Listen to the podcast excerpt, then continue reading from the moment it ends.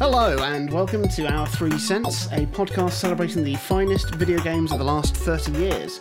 My name is Jonathan Dunn, and I am joined by my childhood friend Chris Dow Hello there. and my adulthood friend Minty Booth. Good evening. And we are discussing our all time top 100 video games. This week we have our number 97s, but before we do that, guys, what have we been playing this week? And we, we're putting the emphasis on we there, aren't we? yes. The more pertinent question is, guys, Pikachu or Eevee? I personally uh, got Pikachu. I got uh, Eevee. I've inadvertently ended up with both, uh, but not intentionally. this was because of uh, Amazon's failure to deliver me the game on time. Me too. I went out and the only copy I could find was Pikachu, whereas my original pre order was Eevee. So I have both in my house currently, but I've been playing Pikachu. My Amazon uh, has- one still hasn't arrived. Has it not? No, it has not. I ended up going to my local game. If you want to sponsor us, please do. I'll tweet them. I, I thought about I could probably resist playing it if I was living in isolation, but with you guys playing it as well and a handful of other friends sort of texting me about it, I was like, no, no, no, no, no. Yeah, And you're very susceptible to peer pressure, aren't you, Jonathan? I, d- I don't know. I mean, you are, though, aren't you? Yeah, no, you are absolutely right. Yeah. I think it's it is very difficult. I mean, th- this is um, we all knew we were buying this at launch, Yeah. Oh, yeah. and th- there'll be other ones I'm sure when we're kind of we, we all come together with talking about the same thing. But this is definitely one that we we knew we'd be doing that. Just from what I've played so far, I think it's a strong enough game that they could do one for every single generation. Yeah. Absolutely. I would probably put money on them bring out a Sinnoh one next, Which one's that? Uh, Diamond and Pearl. Ah, yes. I think it would be That would be next in the remake kind Yes. of order, wouldn't it? yes, and I think if they did, it would definitely be Let's Go Riolu. Yes, and what are the other what are the other darlings of that of Generation Four? Well, I guess if if they were going to establish a theme, it would be the Pikachu clones, wouldn't it? So for it would be Let's Go Riolu and Let's Go Pachirisu, the little squirrely ah, Oh fellow. yeah. See, th- yeah, this is where it, it all turns into kind of moon speak for me because th- this is the first Pokemon game I've put any time into since Red and Blue. and that's ridiculous because that was, I believe, the game that we, pr- pr- I mean, pr- pretty much became friends over. I, I think it was. Yeah, I mean, I remember you getting it when we were, I guess we were were eleven in year seven, Yeah, it would have been year, year seven, start of school. and I'd never heard of it, and you were like. This is like a big deal because you got it from America. I had, yeah. And I was watching you play it, and I was just, and I remember then just losing my nut about it, and just being like, mm. "Mum, we need." I found a number in the back of a magazine that you can order it from America from. I got blue, you had red, We did. But my my enduring memory of your experience playing Pokemon is the fact that you could never find any of the Pokemon that you wanted because in your in the in-game computer system it just listed their names, and you had given them all ridiculous nicknames. I, I think I named all 151. Yeah, you did. But I remember you gave the task to your dad once, who is a taxi driver, and he I think he called like your your Blastoise like Black Cab or something. That's that's an amazing memory because I, I wouldn't have recalled that. But as soon as you said it, like the, the memory is there, like it's been Yeah. dug out. I have a dark confession. Oh, God. I've never told anybody this, right? When I first got the game, uh, I was playing through it. I caught a Diglett, and I nicknamed it Condom, Brilliant. but I put it in box 14 to hide it away because I was like, oh, this is funny, but also it's naughty and I feel guilty. And for some reason, I thought, what if my mum just picks up my Game Boy and starts looking through all the Pokemon on my PC? I was like, I'm not, I'm not, I'm not risking getting into trouble over calling a Diglett condom. I mean, it's remarkable that you are still alive today. How how old would you have been there? I got Pokemon for my 11th birthday. Okay. Oh, really? Yeah. Because we got it we got it like a, a good year or two even before it came out in the UK. Yeah. Um, so I guess that would probably because you've just turned thirty. And and we're rolling towards 32.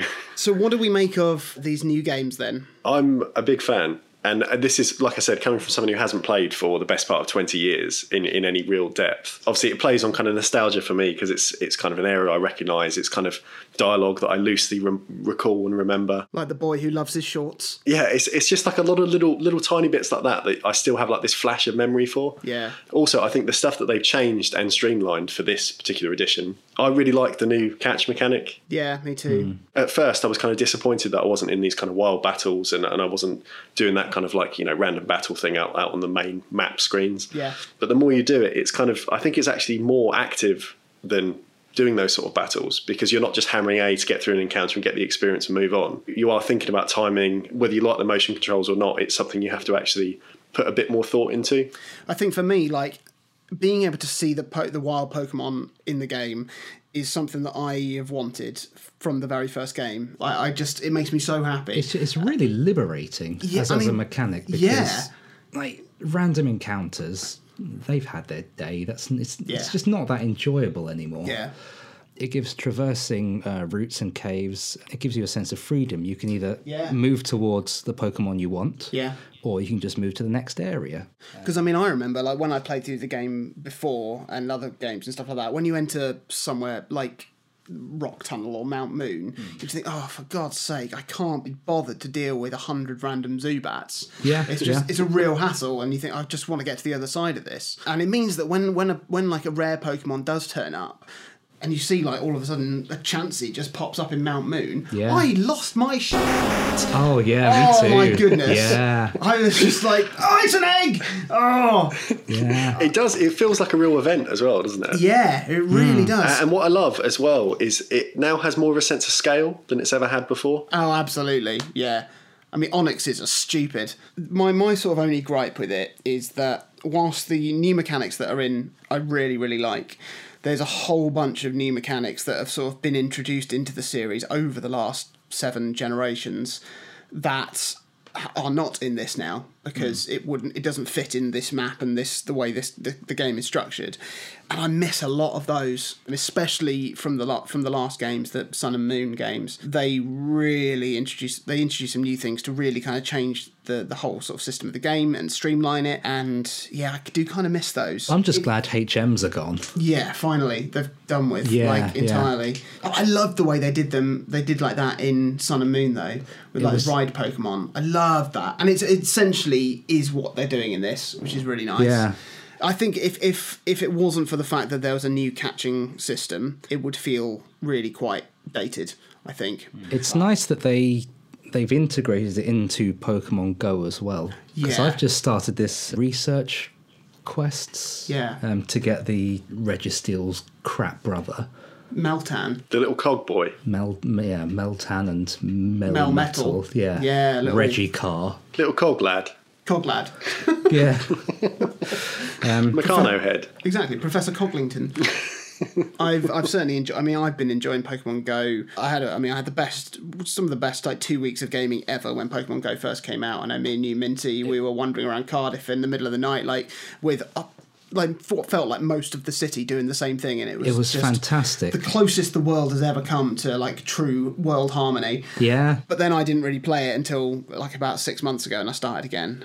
I think the, the sense, like you say, of kind of just common unity around the start of Pokemon Go was a genuine global phenomenon. And I, I, I can't remember the last time where people from kind of like all age groups or interest groups were we were together over something. And for it to be something that we cared about as well.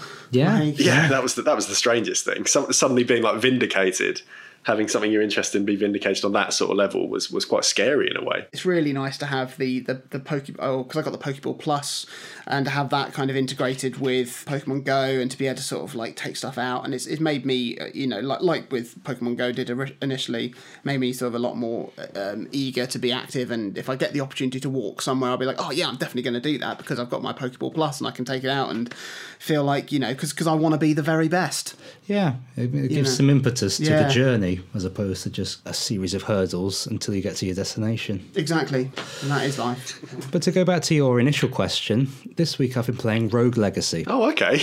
tell us about Rogue Legacy I don't know what one of them is It's like a wholesome Castlevania, but instead of just being a single Belmont for the whole game, um, every time you die, and of course it is permadeath because it's a roguelike. You start a new game and you are your the last hero that you played as, you are their child. But you have three children to choose from, and they all have different traits and conditions. Some notable ones are, in addition to their different classes, like your rogue, your warrior, um, your, your mage, etc., etc., they'd have different traits. Like um, some might have no pulse in their feet, so they don't trigger floor traps. That's what. Yeah, that, yeah. Because of science. Oh yeah, yeah. Well, this is explained in the game because um, uh, the spike traps in this uh, this this crazy castle, they use a pulse to distinguish between uh, the living and the dead. That is the type of law that we are a big fan of here. Oh, yeah. absolutely. Just dripping in science-rich lore. But yeah, it's it's it's a really nice game. It's got plenty of replayability. I think I've beaten maybe two of the five bosses in the game, and the upgrade system is is is really good. It feels like a nice a nice game to just play in between games because a run can last from anywhere between five minutes to like an hour and a half, depending on how good you are or how good the game is against you. But yeah, I've been having a really nice time with it. Lovely, lovely. Pokemon's taken up most of my time this week, although I did finish Dark Souls and then went straight back in and, and started playing New Game Plus. It continues to go, doesn't it? It's a game that's just you can new game plus plus plus plus plus. It goes up to plus, well, plus uh, plus seven. It caps out at, when it stops getting, that's when it gets, yeah, it stops getting stupidly hard. But New Game Plus was is was great fun, and then I got to an area that I was just like, this area is horrible, and Pokemon's imminent, so I'm just gonna, I'm gonna call it a day. I had a wonderful time with Dark Souls. Definitely would be in my top hundred if we were doing this list again. Anyway, it's time to stop procrastinating and start podcastinating as we move on to our rankings. This week we are starting with Minty. Minty, can you please tell us what is your 97th favourite video game of all time? I'd love to. Let, let, let's just think about the state of gaming these days. I'm with you. You have things like uh, video games, Yeah. I've heard of them. right? And then sometimes, if they're if they're good, if they're successful, or if uh, if their developers and publishers are feeling particularly generous, they might give you some more stuff to play a few months down the line. I think it's called oh, it's called DLC, isn't it? Downloadable content. Downloadable content, yes. My number ninety-seven is probably the uh, probably proto DLC. I was thinking about this on the way here. What, what what can I classify this as? And I think it's a it's a cross-platform expansion slash add-on. I mean, you would think that this is going to be such a niche game that it, there's only one option, but it escapes me. It was just it was just a game in in the very physical sense of the word. In that it came it came on a cartridge, um, but there was there was no story. There was no sort of real individual game mechanics that uh, Are you just describing a box? Oh, you're right. oh no. 97 cardboard box. 97, the box that it came in. oh, crap. Uh, it, it, it's uh, it's quite appropriate for uh, for our pre-list banter this week because my number 97 is the sixth best-selling N64 game at five and a half million copies sold. It's Pokemon Stadium. okay. Yeah. 'Cause, Okay. Like it was just a glorified add-on to Pokemon Red, Blue, and Yellow. Absolutely, yeah. Because like it was just oh, you can move your Pokemon from your game into the game into this game, see them in 3D, and uh, use them to go through all the tournaments. You can go through the gym leader castle or tower or forest or whatever it was. Because once you beat a Pokemon game, or once you beat a Pokemon game back in the day, there wasn't a huge amount of replayability. No post game content. Not really, no, because you could beat the Elite Four over and over again. Yeah. But I mean, yeah, Pokemon Gold and Silver had a little bit of a little bit of post game content. Just a Uh, little, yeah. In the fact that it was the entire of Pokemon Red and Blue as the Yeah. add-on content. Yes, thank you, Mr. Iwata. Rest oh in my peace. god. Yeah. What a beaut. I'm loath to call it like a game. It was just, oh, bring your Pokemon over from a real Pokemon game. Let's do, let's, let's use them in 3D. Oh, and uh, once you do well with them, you can play on this uh, built-in emulator. Yes. Which has Doduo and Dodrio mode, which was playing it faster. Yeah, two times or three times faster. Really? Yeah. Oh yeah, yeah. Ah, because I mean, I, as, as obsessed as I was with Pokemon Red back back when I had it, I didn't get my N64 until quite late, like sort of well beyond when I was still interested in Pokemon in that way. Um, so I, I never played Stadium, but that's a really like weird option to include. But it's it's quite nice considering the the original games are quite slow, I suppose, in, in comparison to playing Stadium. Certainly when it's just pure battle. Were there some mini games as well? There were Some right. party games? Yes. So in addition to seeing the Pokemon that you've raised um, in glorious at the time 3D, you also had little mini games. Which oh, what was there? There was there was Voltorb Charge. There was Magikarp Jump. Classic. There was a game where you were in a sushi shop and you were a terrible lickitung. That needs to get a spin off. A game called uh, Pokemon Let's Go Terrible Lickitung. I definitely would have bought that if it was a third option. Oh, there was a ring toss with Diglett. Of course there was. Where you just had a Ring toss with condom. you had an Ekans as a as an Ouroboros, and you were just flicking them onto uh, onto the Digletts. I mean, it just sounds like animal abuse. it does a bit, yeah, but But no, no more so than you know cockfighting, which is essentially what Pokemon is. But the game en- encourages you to uh, to care and invest emotionally in the cock.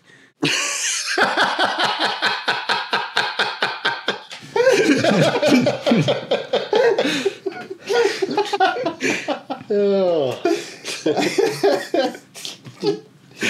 Oh, lord!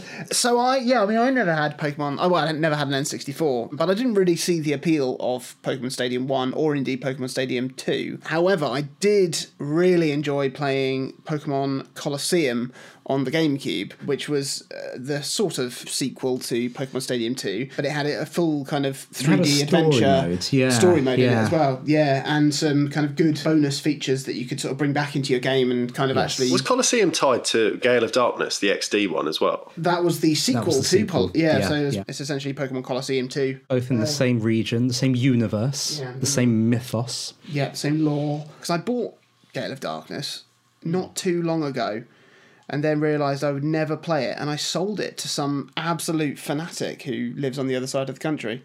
It's very expensive as well. I sold it to you, Chris. Did you sell it to me? At the time? Dear So, me. didn't I? I, th- I honestly now now you're saying it, I think you're right because I, I bought a couple of GameCube games from you, didn't I? Yeah. Yes, Pokemon Stadium, proto DLC, and a nice way of bringing a little bit more life into Pokemon Red and Blue. Moving on, we have my game. There was a very interesting period in gaming, sort of around the 32-bit, 64-bit hardware kind of time. It's like the case with all consoles. All consoles get to a point where you kind of reach the absolute sort of maximum you can sort of get out of it, and so you get games right coming right at the end of kind of a console's life that um, were just really pushing its hardware to its to its absolute limit. And around about the time when the N64 came out and Super Mario 64 came out and 3D was kind of like, yep, this is this is real. Consoles like the Saturn and the PlayStation were still kind of really, you know, pretending that they could do proper 3D. And the Saturn, especially, was uh, really trying a lot harder than the PlayStation because the Saturn was not built as a 3D machine. It was built as a really, really powerful 2D machine. And then when they kind of, when Sega got wind of what Sony were doing with the PlayStation, they basically just like chucked in an extra bit so that it could kind of do some 3D stuff. It really is like incredible slapdash hardware, isn't it? like the, the way the Saturn came together when you when you read up on kind of the history of it, it was just like such a bungled launch. The whole thing. So when the Saturn actually had kind of some decent 3D stuff, it was it was really quite impressive. And the first time I saw 3D akin to what I thought like it was like Super Mario 64 was uh, a mode in Sonic Jam that came out. Sonic Jam was a compilation of uh, Sonic 1, 2, 3 and Sonic and Knuckles, but it also had this like 3D museum that you could sort of run around in and do some things. And it was like a 3D little Green Hill Zone sort of like arena, uh, and you were a 3D Sonic, and that was amazing. The developers were clearly going, went, oh well, we can do this. So what can we make a full game uh, with this? And the answer is this game, Sonic R. Oh, Oh, the racing game. this this is such a joyous title. So Sonic R was a 3D racing game on the Saturn where you played as different Sonic characters and you ran around various different tracks that were sort of based around various different levels from Sonic games.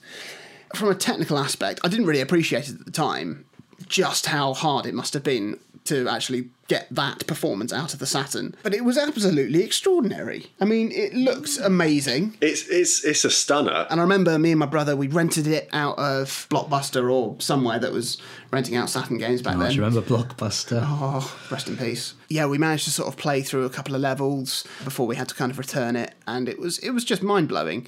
And I really loved the kind of unlocking aspect of it as well. So it wasn't just racing because I'd played, you know, played like Mario Kart and stuff like that, or played racing games, and it was like, yeah, okay, yeah, you race and you win, and that's it. Hmm. But with Sonic R, there was like you had to find like little hidden routes to get like hidden tokens, and that would unlock stuff. And then occasionally you would unlock a super version of all the characters. I think it was like yeah, it was like Mecha Sonic, hmm. Mecha Tails, which wasn't actually a robot, but actually a a, so- a, a soft toy. Yeah, it was like a possessed voodoo doll almost. It looked like Yeah, really weird. Now I now I think about it. very creepy. as with like a lot of old games, you didn't really have a sense of like your progression until you sort of something was unlocked. And because like we didn't have the internet, like we didn't know that for sure that that's how you did it. It was like something a friend had told us, Yeah. or like something we like read in a magazine. And then you think, oh right, okay, I'll do this, I'll do this, and you, and you get to it, and then oh, it actually, you know, actually loads up and running against this metal hedgehog, and oh, it was the best. But I mean, just absolutely, just brilliant design, really cool design of like tracks, really interesting routes. It was the first time where I'd played a game that wasn't didn't have just one route around it. It was had like multiple routes and hidden routes and sort of going across multiple levels and multiple sort of like platforms and stuff. Oh, it was just extraordinary. I think video games before the internet, those were the halcyon days because there was a real sense of achievement when you managed to unlock something. Yeah. Just because you couldn't be like, oh, well, I've heard about this. Let's look it up on the internet. I remember I was playing Mortal Kombat 3, and because I had nobody to play with, I just used to play versus mode and plug a second controller in and just beat them as they just stood there. Oh, that's that's tough. But I did it so much that I unlocked smoke, and I think like this. This will tell you how lonely I was. no. Um, I think you only unlocked him after about 100 flawless victories in versus mode. Oh my. I, I used to play as Reptile. I'd send out a force ball and an uppercut, and I just remember as soon as the last one connected, the, the text came up on screen: "Player one, get ready." And I immediately turned it off because I was terrified. Understandably so. Yeah. Before you before you start talking, there's one really important thing you haven't talked about for Sonic R. Is it the music? Uh, of course, it's the music. So yeah, the music was actually less of a soundtrack. It was it was an album of songs. It was, and it's full it's full on like screaming '90s Euro pop. It is, yeah. Everybody's supersonic racing. Try to keep your feet right on the ground. When you're supersonic racing, there's no, No time, time to look around. Everybody. Quite wonderfully, here is a massive tangent.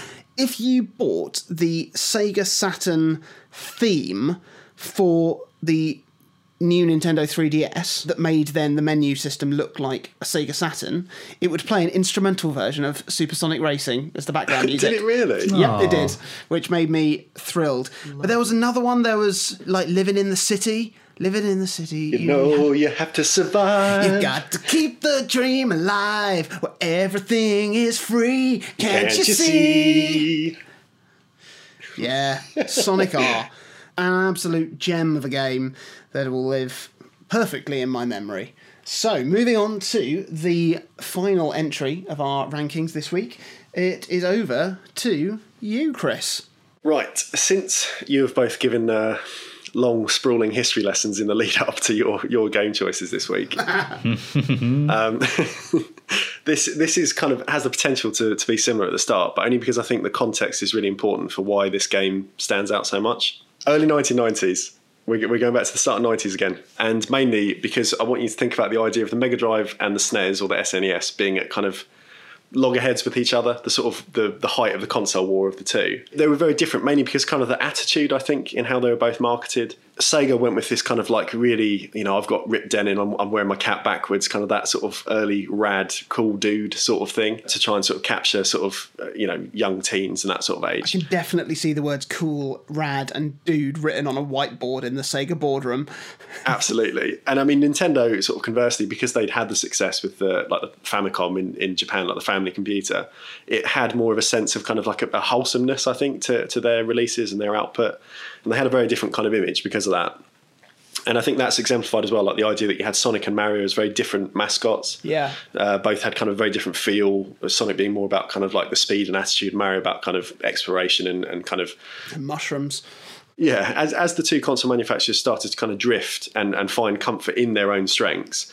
So you had the SNES would have a lot more kind of like slower RPGs or, or action adventures like um, Legend of Zelda and stuff like that.